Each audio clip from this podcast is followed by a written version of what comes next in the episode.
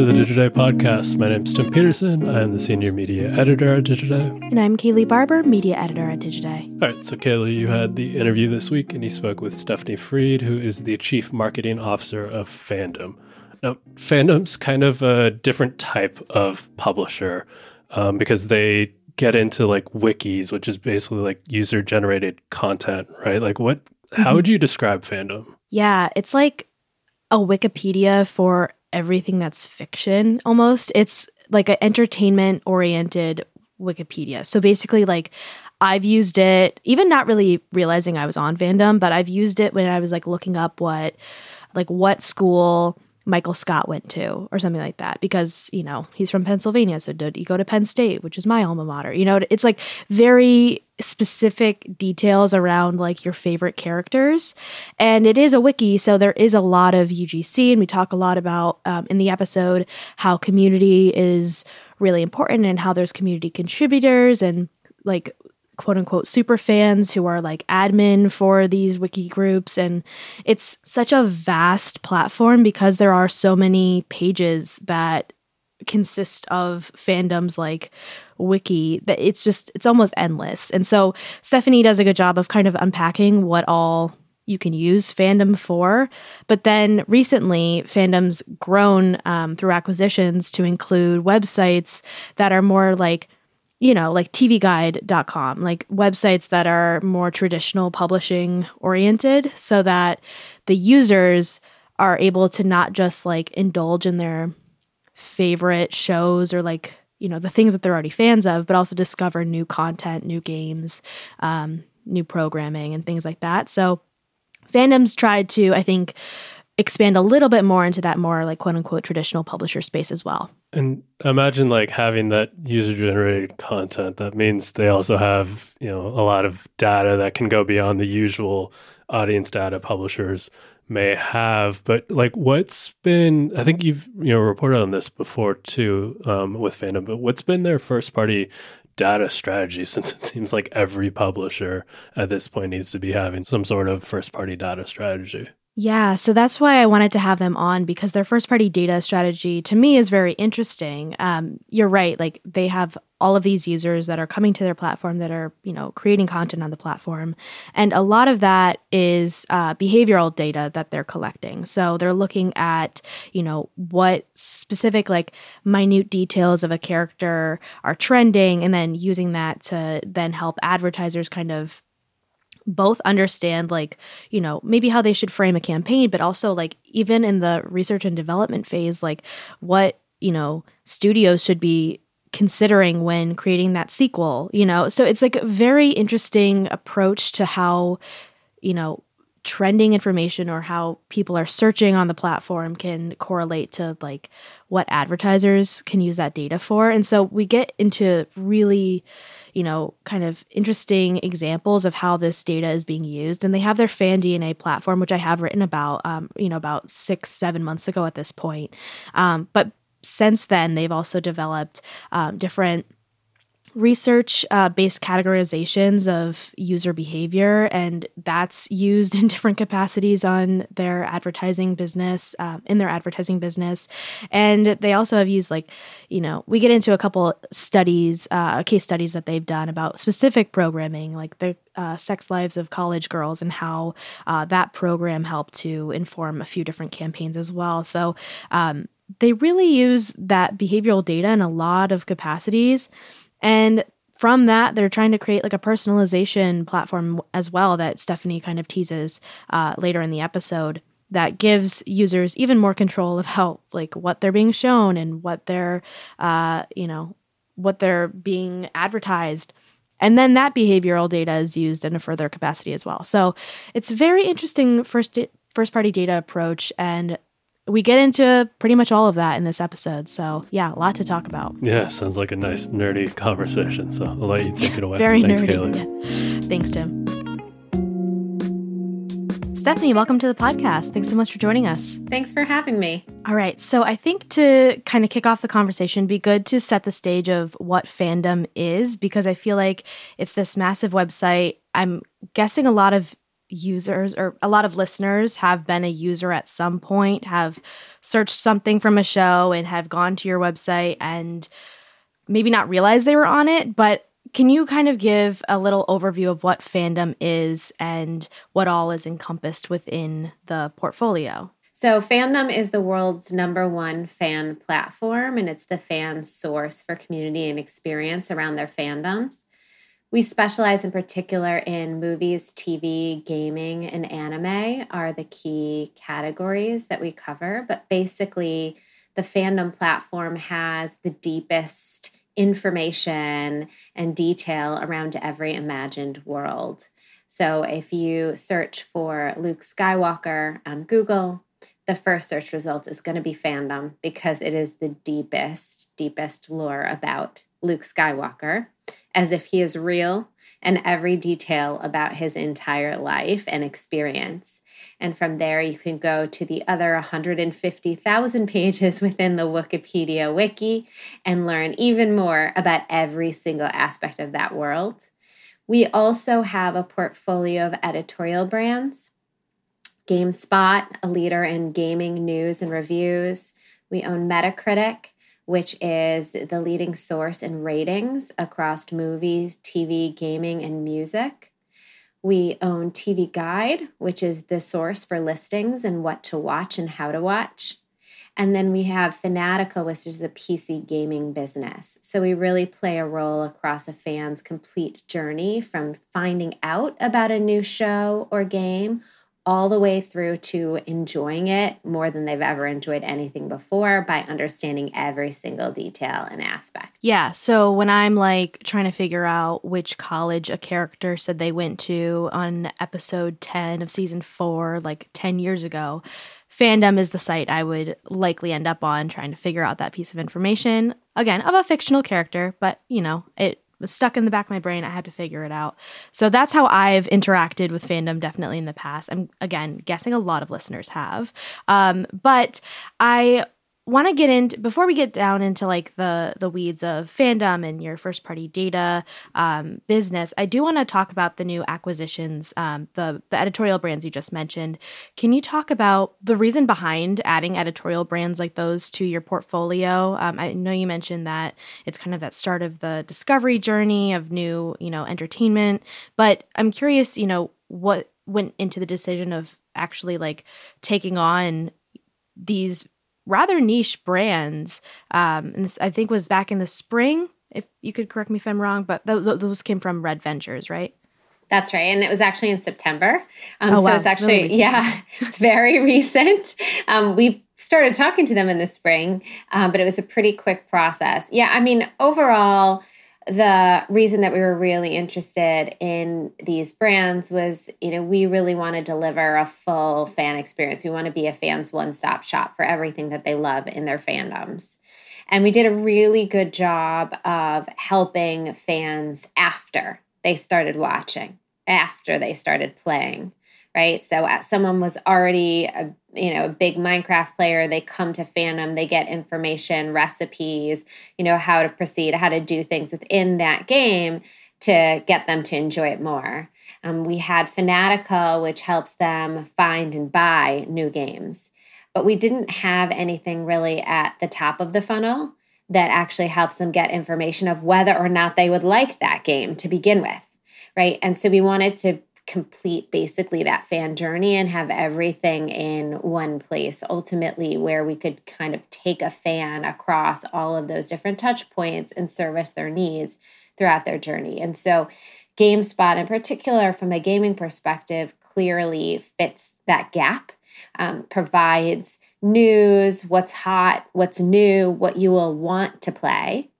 And then, Metacritic is a great validation tool. All right, I saw these reviews, I saw this news, this game seems to be hot, but am I really going to like it? What do the critics think? What do other players think? Right, and so they can do that validation there. And then hopefully, if it's a PC game, they buy that on Fanatical, and then they play and they come to Fandom constantly to continue to get better at the game, to dive deeper into the game, to connect with other gaming fans.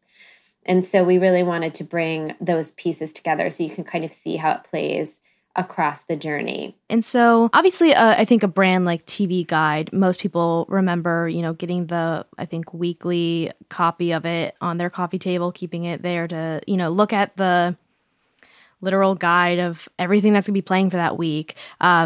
Obviously, like the print version of it is maybe shuttered entirely, or at least probably not as important to that particular brand anymore. But I'm curious, you know, was the advertising component, given that some of these brands are at the beginning of the user journey now, and you're kind of building out more of a funnel, to use that term. But I guess how much of the advertising appeal was there in making this decision, given that, you know, I know you guys work really closely with advertisers at a variety of different points in their projects and campaigns, but with these more discovery brands, how has the advertising component of it like appealed to you from a more business standpoint versus that like user experience standpoint? Well, so with TV Guide in particular, so TV Guide actually the print version of TV Guide actually was separated, was spun off from the digital version of TV Guide years ago. So we actually don't own the print TV Guide. It's actually a separate company. And I don't know very much about it, but we do not own it. So we own the digital TV Guide, which I think in particular in this day and age, people have more trouble than they've ever had figuring out where to watch the things that they love and understanding what's on. So, you know, people used to have their TV guidebook, or they used to go to electronic guides and they used to be able to see exactly what was on TV. But now they have multiple different services living in different, you know, platforms, different apps, and they're trying to move around, and there's not a holistic source for what's available to them and then where and when, if it's linear, to tune in. So TV Guide actually plays a really important role in today's world as kind of an aggregator of all that information to make it easy to watch. So that was something that was appealing to us as part of the portfolio. I think from an advertiser perspective, we, as you said, we do work with a lot of brands. We work with what we call endemic brands, which are brands that cover the same type of content that we do. So the movie studios, the streamers, the gaming studios, and then our non-endemics, which are the other categories that might have adjacencies but aren't directly related, like CPG or retail or auto, for example. With the endemic advertisers, they are also playing across the funnel, right? They want to be there at the point of awareness, of driving awareness for a new show. A streamer, for example, wants to introduce fans, new fans that don't already subscribe, as well as existing fans, to new IP, right? So they want to be there at the beginning of that journey when someone is in the mindset or the use case of trying to figure out what to watch. And then they want to be there while the fan is enjoying that programming as well, right? They want to get someone from episode 1 to episode 2 to episode 3, and hopefully to rewatch episode 3 again with a friend, right? And ultimately, they also want them to come back. They want them to come back when the show returns. They want them to come back to another show that they might like based on their preferences for other shows. And so we can basically now address those needs throughout that funnel and get to different types of fan segments who are at a different place in their awareness journey through our different properties. So that enables us to offer more to advertisers who might have bought that elsewhere. Now they can basically have that holistic audience within our ecosystem. Got it. Okay. And then kind of going back to the audience piece for, I think, Fandom's like wiki properties, because it's very expansive. Can you kind of dive into your audience, who's using the platform, and how you're really tapping into those users to learn like the trends of what's going on in entertainment? Because then I want to get into like your first party data strategy, which I find really interesting. But to start out with audience, the audience piece of it, like who's coming to your website? How do you kind of keep track of everyone that's using it? And how in depth are they really, you know, activating on the site? Because you have user generated content as well. We do. So, you know, on the Fandom platform, it is, as you said, very expansive. So we have over 250,000 different fan communities. And a fan community can be something as specific as Bubblegum Simulator, which is a Roblox game, which is its own community.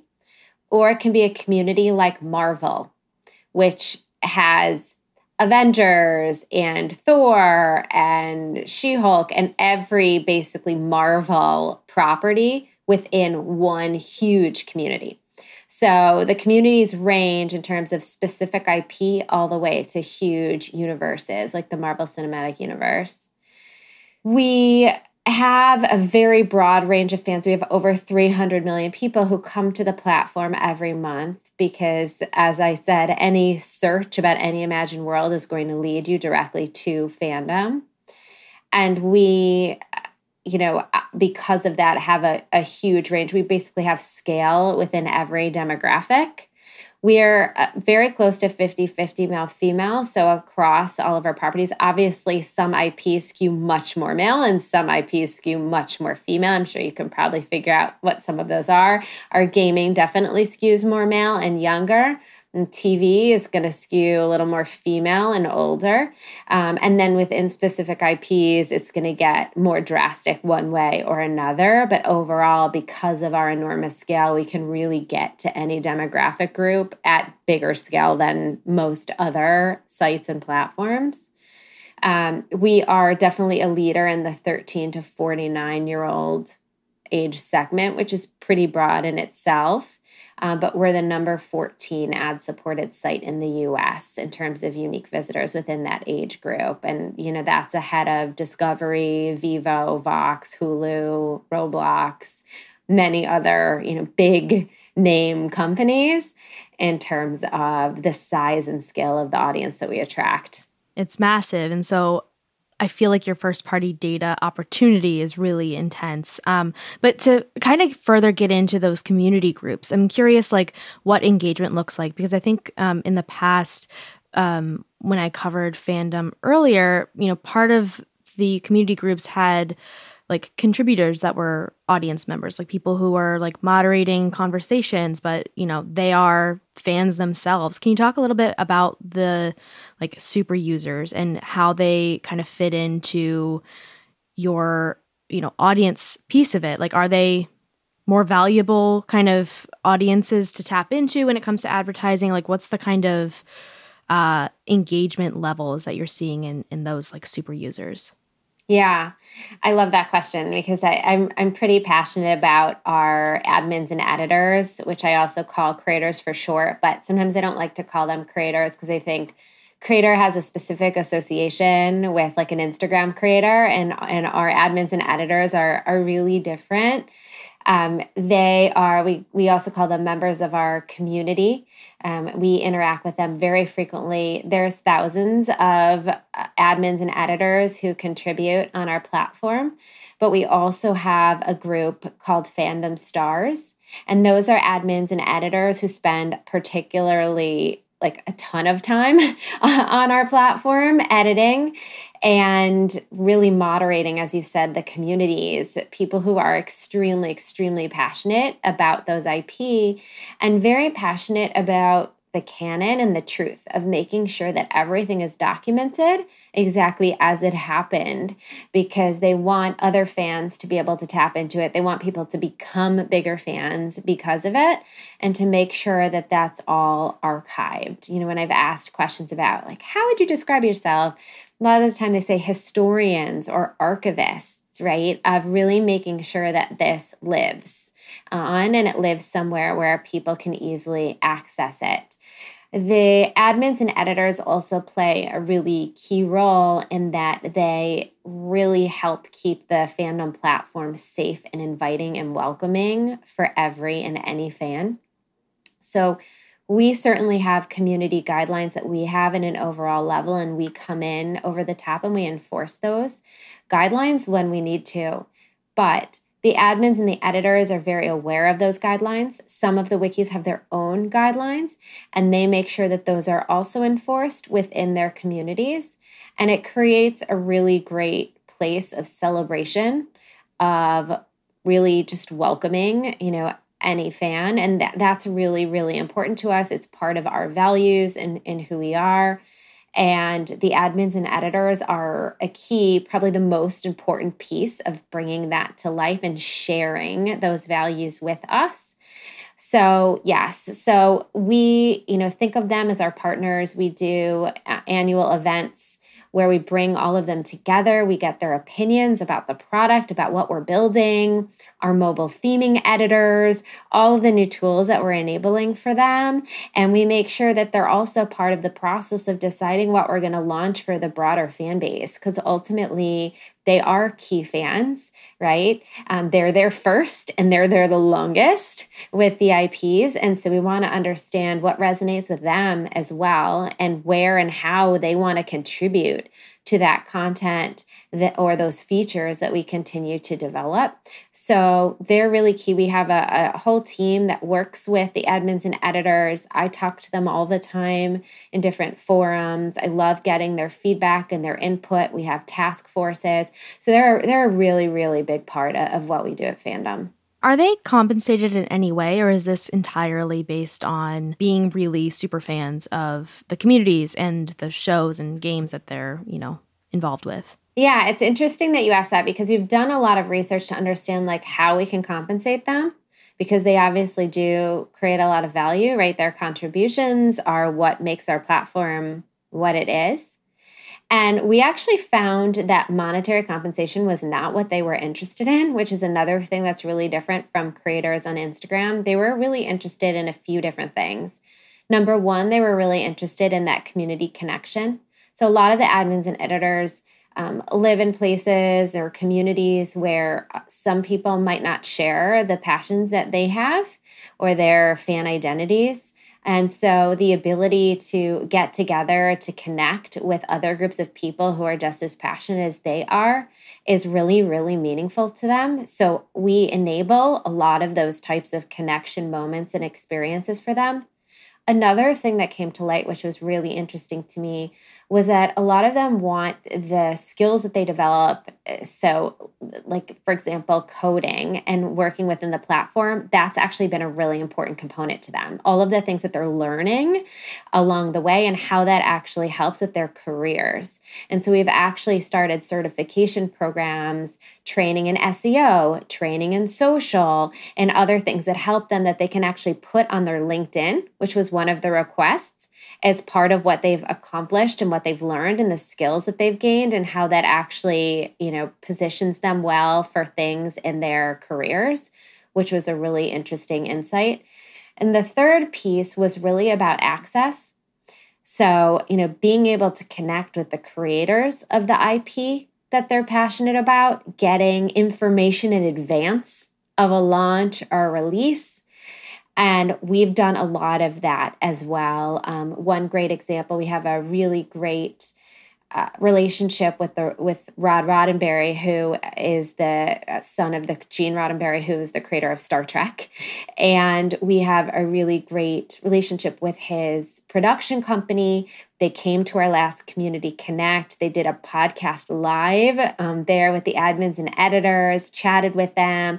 And the admins and editors of Star Trek get to interact with them, get to see what's coming next in advance, which helps them, you know, contribute more to the community. And it's kind of this full cycle, but they love having that connection. Many of the admins and editors say that they know more about the IP than the creators themselves, which is sometimes true, because they remember every detail, you know, and sometimes the creators don't, when it was like, you know, 7 books back in a series that they're developing or something. So that's also been kind of an interesting tidbit to me, is that these are really the experts. And a lot of the time, the creators, like producers of the shows, et cetera, that we connect the admins and editors with benefit more from that than the admins and editors. So it's a really nice relationship that we can foster. Yeah. I mean, those are absolutely like really cool perks, especially like having certification on LinkedIn and things of that nature.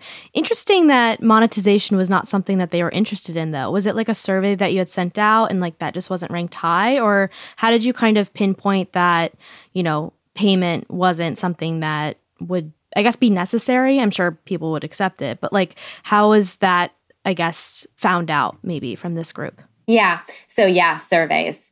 And we do them fairly frequently. So we're always tracking editor satisfaction. We're always tracking what we can do. We have a research team that focuses specifically on creators and their feedback and what they're looking for. And that includes things like, you know, monetary rewards, other rewards, et cetera. I don't have the data of the most recent study right on me, but I could certainly share with you offline, if not on this podcast, about what we, you know, found there in terms of what are the drivers. I'm sure are certain groups who would prefer to be paid and others that didn't, but overall that was not in the top three. Now we're going to take a quick break to hear from our sponsor. We'll be right back. Let's switch gears to get more into first-party data because, to your point, you have these people who are extremely active, are, you know, willing to talk about, you know, beyond the scope of what even the creators remember about these shows, very in-depth, very active.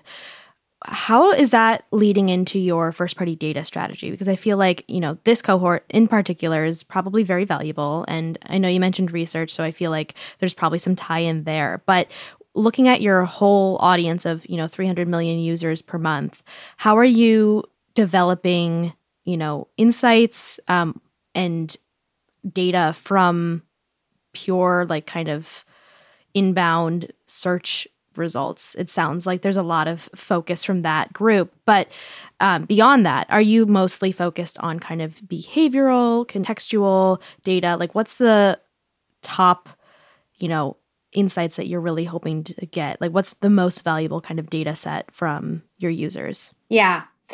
So I'm really passionate about data, and it's probably the key reason that I came to Fandom was because I just felt like there was so much insight that could be gleaned out of the data and so many ways that we could use that information to create better fan experiences.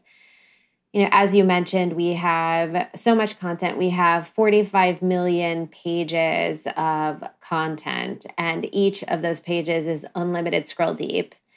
And when you think about it and you compare it to something like a Netflix, to always remember, you know, for years, Netflix has been celebrated as having so much data, right? They know you, they know what to recommend to you when you go to your homepage on the Netflix screen.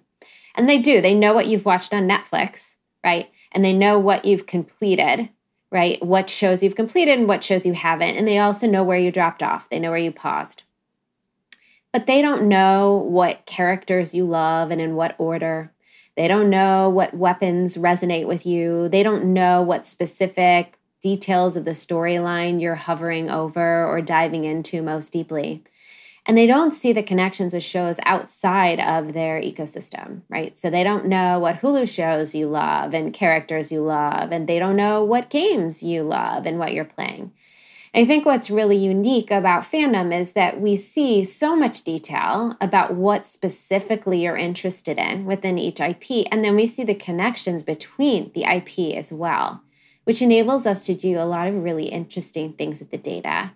And we call our data FanDNA, and that's really our data as an asset. And really, it's based on behavioral data of what people are doing on the platform and seeing that at scale across, you know, trillions of data points. And we do three key things with that data. So number one is FanDNA Insights, and FanDNA Insights is really our ability to pull together learnings and understanding of an IP at a really deep level. So if we're talking about, let's say, Ted Lasso, because I'm a Ted Lasso fan, I have a poster over my right shoulder. I was going to say, although I feel like there's a show, the poster, yeah. I was going to ask if it was Ted Lasso, but it looked like maybe a cartoon version of him. I couldn't tell. It's Ted Lasso. Sometimes people ask me if it's Ron Swanson, and I'm also a really big Parks and Rec fan, so it's actually a good question, but it's Ted Lasso. So within Ted Lasso, for example, you know, if we were, you know, helping Apple with their development, we would be able to tell Apple, here are the characters that are resonating. Here are the parts of their storyline that people are interested in. Here are the episodes that are resonating with people. You might want to go more in this direction or this direction. Here are the games that, you know, people who watch Ted Lasso are likely to play, right? They are really interested in open world sandbox games. So if you're thinking about extending your IP, this is probably your best bet in terms of getting active users to extend into a gaming experience, right? If you're going to develop merchandise, which they develop a lot of around this show, here are the characters you should develop that for. Here are the, you know, other types of IP that you should be promoting around. Here within Apple TV Plus are the other programs that you might want to promote to these audiences. There's so many use cases and so many applications. And we've done a ton of this work for multiple streaming companies, gaming studios, et cetera, to really help with their development. And to me, why this is exciting is I think it can really create better shows, you know, especially in a world where there's so much content production. You know, every streamer is spending $15 to $25 billion every year creating new shows. Having the insight and the intel to understand, you know, for Amazon, for example, for Wheel of Time, how to turn those books into a really compelling series when we have had those book communities live since 2004. Right, is incredibly powerful to create better programming for fans, right? That's going to really dive into the things that we already know that they love and bringing those things to life. So I get excited about that just because I love research and insights, but I'm also excited about that as a fan because for me, that means that they can cater it more to their audiences. So FanDNA Insights is definitely something, obviously, that gets me pretty excited. We also have FanDNA Activate, which is really about targeting and finding those audiences, whether that's within fandom or outside of fandom. So we're able to help our clients get to certain audiences and pretty niche audiences around certain segments, certain attributes of the game that they're focusing in on, for example, or certain attributes of the TV show and finding those audiences at a few levels deeper than just a comedy fan, for example, and to be able to do that off-platform as well. And then finally, FanDNA Engage is really about how we personalize the platform. So when someone comes, for example, they are going to see fandoms and recommendations that are the most relevant to them. They might not always be the fandoms that you might expect might resonate with that audience, but we see those trends happening under the surface and we're able to provide that service. One of the other poster behind me is What We Do in the Shadows, which is an amazing comedy for anyone who's listening. Good. It's so good. And that comedy, actually, that show was recommended to me through our recommendation engine, BingeBot. I actually found it through Fandom Recommendation Engine, like my favorite show. So, you know, which demonstrates like how well they know me based on the other shows that I watch, and they know what I'm going to love, or we know what I'm going to love. And we've turned that into also a new product that we just launched. It's in beta. It's not completely open yet, called Fan Central. That's really your home for all of your fandoms. And you basically, when you get there, you're going to see all of the fandoms that you've already visited. So we have that information, we know that, and now we're going to recommend to you other fandoms that we think you're going to like, and you can add those and you can personalize your experience. And then you're going to be able to see all kinds of content around that. What's new in the wikis? What's trending in the wikis? You're going to be able to see discussions from all the different wikis. You can see articles and news and reviews on your favorite wikis. And we're going to be consistently adding more and more kind of features and content types into that fan feed as well within Fan Central. So that's another exciting application of our data to create a personalized experience so that you can really enjoy and celebrate your current fandoms, but also discover the next fandom that you're going to love. Right. And so for that kind of personalized experience, how does that kind of tie into what advertisers might be looking for? Like, how are you, I guess, monetizing the more personalized experience? Is it something that you look to build out into like a subscription model? Is it more so like just giving an opportunity to your advertisers to have a more in-depth understanding of a certain audience segment? And are those people, like, do they need to be logged in to have that happen? Like, how are you kind of monetizing the more personalized experience, I guess. So we're exploring that now. We'll be testing that because we always want our advertising to feel as much as possible like also service to fans, right? We want the advertising to be relevant to them and we don't want it to create friction. So, which is something I've worked on my whole career, is that balance of a really amazing consumer experience while also being able to monetize so that you can invest more in that experience, but doing that in a way that hopefully adds value as opposed to detracting value. So that's what we're working through now. To one of your questions, you do not need to log in to use Fan Central. We really wanted to make it as frictionless as possible and really open up that experience so that people could explore. There will be ways to go deeper and ways to, if you provide your email address, for example, you'll be able to get calendar updates and alerts when your new shows are coming back, for example. But again, all for a benefit, for a fan service, not as a blocker to the experience, which is really important to all of us. Whether or not the advertising is more of an overall kind of sponsorship of that experience within the feed, whether or not we actually have cards as you scroll through your experience, which is advertising, which hopefully is, again, targeted to that user, relevant to that user within the experience. Or whether when you click out, for example, to read an article, there's obviously advertising that lives there as well. So that's a monetization stream that can happen indirectly from the experience within Fan Central without actually existing within Fan Central itself. So we're exploring all of those avenues. I think as we continue to build in extra features, we'll figure out where there are places where someone might either want to or need to log in. So for example, in order to post on discussions, we do require them to log in, which is really a legal requirement in case something is posted that's not appropriate. And we need to have that information. So right now, that's the only reason to log in, is if you want to contribute. We'll also have other places or ways that if people want to experience different types of features or functions, you might log into those for different reasons, sometimes maybe to connect with others, for example, as we kind of make it more of a community. So we're working through that, certainly doing a lot of research and seeing what people lean into in the beta experience. It's really a test to see what aspects of the experience are resonating with people, and that's where we're going to continue to lean in. So we're really building as we learn. Got it. Definitely, it sounds like it's early stages, but a really cool kind of addition to the platform. I am curious in general with kind of like personalized experiences and, you know, platforms that don't have third-party cookie tracking and things of that nature. Like, without the requirement of logging in, how are you able to remember users that come to your site? Is it like, I guess, dependent on cookies at all? Or how have you been able to kind of build that or like circumvent that issue?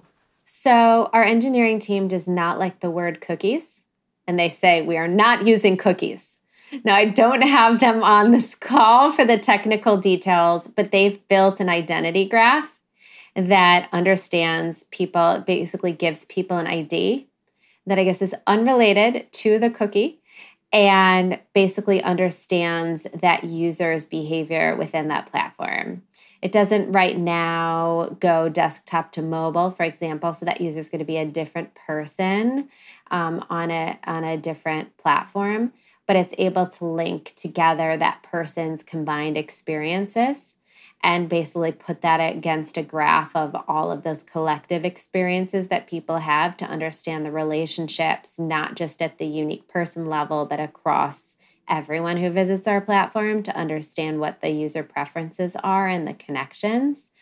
So we are able to, without cookies, when you do get to Fan Central, understand and have what we call your passive fandoms. So the places that you have visited or explored, but you haven't necessarily actively selected. And those are the first things that show up within your experience. And then obviously, as you add fandoms, that's connected to your profile, right? Even in an anonymous user state, to understand who you are. And when you do come back, even without being logged in, that information remains part of your experience. Okay, so Fascinating on the user front. I definitely want to get back into what you were saying about some of the more research-oriented or insights-oriented use cases for data, because I feel like, you know, to your point, you're helping, you know, studios kind of figure out where development trends should go based on what audiences are liking. You're helping figure out things around merchandising based on favorite characters and things of that nature. I'm curious, you know, how else you're using research or doing deep dives into these trends to help figure out, you know, correlations to some of the non-endemic brands that you mentioned working with, and how some of these insights can be used in more unexpected ways, I feel like. And I know we talked about this back in March about some of the, you know, interesting kind of utilizations, but I know you guys kind of recently did some deep dives into, like, I think it was the Sex Lives of College Students and like Marvel in DC. And obviously big releases happened really recently in Marvel in DC. So curious kind of, you know, what else you're able to glean from these data points that, to your point, not every, you know, entertainment kind of company can provide, or, you know, smaller, more publications aren't able to, you know, dole out as well. What are some of the, I guess, maybe case studies or examples of research that you can share in that regard? Yeah, of course.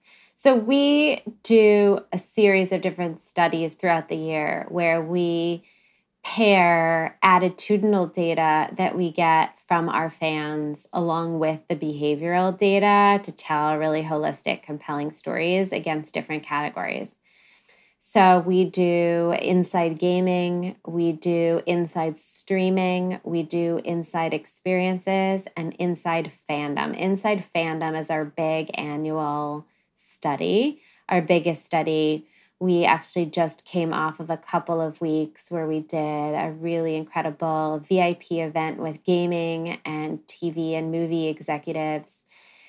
Small, intimate gathering in LA where we brought about 50 executives together, and we did a deep dive into our research and insights, a really amazing panel with Marvel and Activision and Riot and Hyundai, and really dove deep into the research and our learnings this year. We tend to focus on different themes, different things that we're seeing, different trends that we see throughout the year.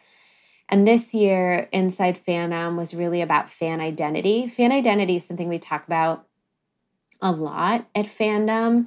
It's how we think about the experiences that we create, our product development. It's how we think about our acquisitions. You know, we talked a little bit about that at the beginning of the call. The fan identity, you know, one of the things we used to say, you know, certainly when I started, is I used to say super fan a lot. Super fans, and we've got these super fans. And at the end of the day, actually, when we looked at our fan base, certainly we have quote unquote super fans, however you define those. We also have, you know, pretty big fans, and then we have average fans, and then we have casual fans. And we're thinking a lot about that and kind of the broad spectrum of how people interact or engage with different IPs.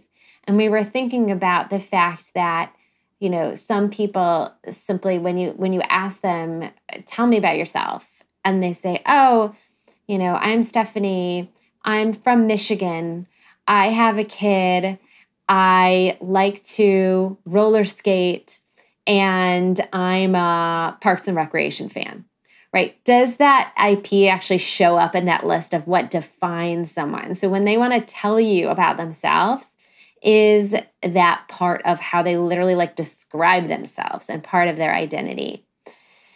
And there's a broad spectrum of how and why people interact with entertainment, and that changes IP to IP. And so we looked into kind of those deeper fan identities or fan profiles to understand the composition of fandom. Because in this day and age, when there's so much to watch and so much to play, it's certainly challenging for advertisers and brands to break through.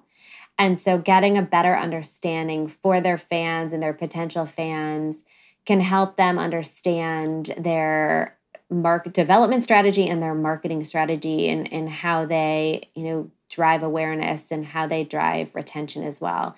So we uncovered 4 different identity segments.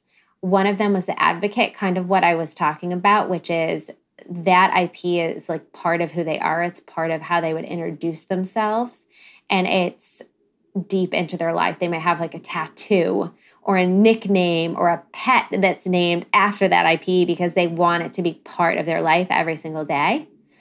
Then there's the intentionalist, and an intentionalist is someone who really likes specific categories. For example, they're intentional about what they're watching and why. They have a specific, preference genre that they lean into. They're interested in the awards. They're interested in reviews. They're kind of a fan of fandom, if you will, and they lean in depending on how those IPs meet their preferences. The culturalist just wants to have like water cooler conversation. So they have kind of FOMO of everything. They don't want to miss out on things that people are talking about at dinner. They want to be able to have a point of view and they want to watch it just so they can have those almost like sound bites or opinions in a larger setting. And then finally, there's the flirt. And the flirt is really just like they're fans of entertainment. They're probably what we call more casual viewers, where they like to have it on. They like to have it playing while they're getting dressed, in the morning. And they like to have it on at night. But what is on isn't necessarily as important. So they might like or have preferences for certain IPs, but it's less of an intentional behavior. And what we did with these segments is we really tried to understand how different IPs kind of are composed across these different fan identities. And you mentioned Sex Lives of College Girls, which over-indexes on advocates and intentionalists. So there's people who feel really close to Sex Lives of College Girls, and they're really intentional about watching it.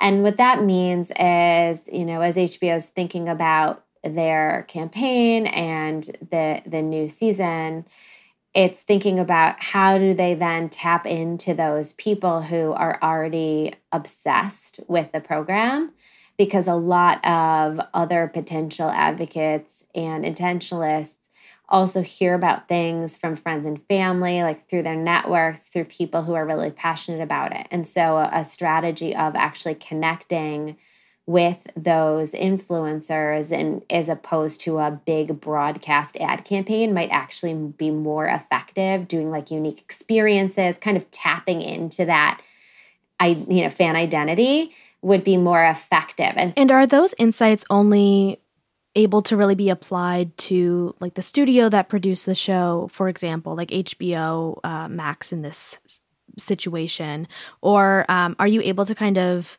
use those insights in other advertising categories or even, I guess, internally really? Like how else, I guess, does the deep dive into those like categorizations of viewers change, the outcome of campaigns for other advertisers? Yeah.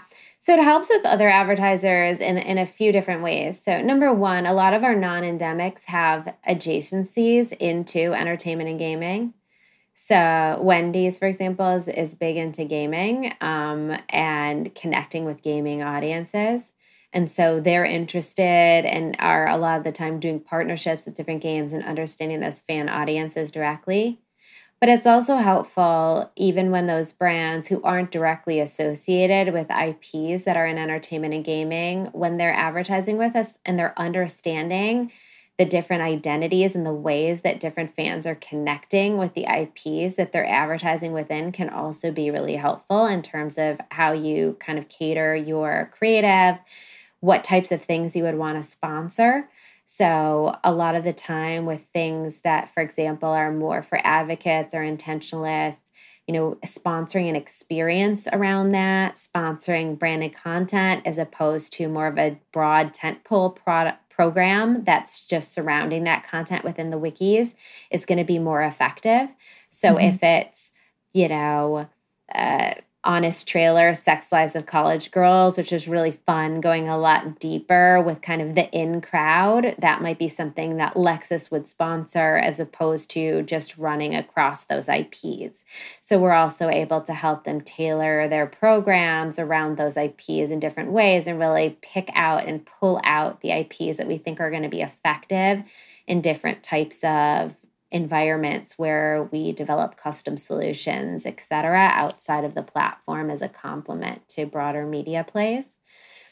In terms of, you know, how we use that internally, I would say too, you know, the types of content, even if you're thinking about Fan Central, that we pull out, the things that we think are going to be more interesting to those types of fans based on the share of those audiences within those communities and within those IPs can also help us inform even kind of the order of the content that shows up in the feed and the different types of content that we even show around those IPs that we think are going to resonate. So discussions might resonate less with certain communities and more with others, for example. So to wrap up this conversation, I wanted to kind of pick your brain about basically the state of advertising. I know we talked a lot about first-party data and a lot about advertising partners, and kind of looking ahead into 2023, what are you kind of seeing from brands that you're working with, from clients that you're working with? Is there still, you know, a lot of, you know, intention around these more in-depth campaigns, I would say, that likely, you know, require a higher budget to get more of these insights? Like, how are you seeing the beginning of next year kind of unfolding so far? And is there any kind of signals that, you know, entertainment brands or some of these more endemic categories might be, you know, pulling back spend, you know, given some of the, you know, possible layoffs that are, you know, to come in the studios? So, you know, definitely the market has been soft in, you know, Q3, Q4. We do expect that to continue and we're planning for that. You know, we've seen more pullback, honestly, in the non-endemic categories than in the endemic categories because consumers have tended to continue to spend there. I think entertainment is one of the things that especially, I mean, it's funny, I've never talked about this, but when you think about, you know, in the Depression, I don't know if you remember this, I didn't live through the Depression, obviously, but I always remember hearing stories that during the Depression, everyone went to the movies because they wanted to escape the reality of the world that they were living in. And I think what tends to happen, we saw this during the pandemic too, right, is that when things are hard, when the economy is down or bad, entertainment is something that's A, low cost compared to, you know, travel, for example, right? And is B, something that they can escape through, right? And I think the combination of that with the fact that coming out of the pandemic, the studios, gaming and TV and movie have a ton of releases because they just had so many things that were backed up during the pandemic. So production has ramped. They have a lot of things coming out. So I think the combination of having a lot of content to release as well as consumers wanting to spend within this category means that the entertainment and gaming verticals will definitely be stronger and kind of outpace the market. So we are seeing that. I think one of the other things that might feel counterintuitive, but that we've definitely seen as well is a lot of leaning into experiences. I do still think that there's a post-pandemic desire to kind of get back out there and explore. And, it, you know, you might not at this point decide to take your first trip to Hong Kong, but you may decide to go to a really fun New York Comic-Con experience, for example, and get to explore and get to interact and, you know, cosplay and all of that. And so I think advertisers have really leaned into those experiences. So we've really seen a big return of our experiential business. And I know a lot of other brands are seeing that as well. Again, a combination of the advertisers wanting to engage with fans in really fun, authentic ways, which real life allows you to do. And I think fans also wanting to really get back into that at full scale to enjoy those experiences and connect with other fans. So we've certainly seen that stand out in terms of continuing to trend, even when there's pullbacks in other areas. So that's what we've been seeing. I think certainly that the portfolio, kind of looping back to the beginning of our conversation, of assets across the funnel too, also helps us stand out with advertisers because we're unique in our ability to really kind of go across the funnel as well from a share perspective. So we're leaning into that, you know, right now, and even more so starting in Q1, kind of kicking off at CES, is like how of all of those different parts of our ecosystem play together and how you can really plan a cohesive campaign with Fandom. And so I think that will also help us stand apart within the challenging environment. Well, that brings us to the end of the episode. Thank you so much for joining us and for diving deep into all of this information. I really appreciate you taking the time. Thank you so much. This was really fun. It was great to chat. And thank you for joining us. We'll be back next week with another episode.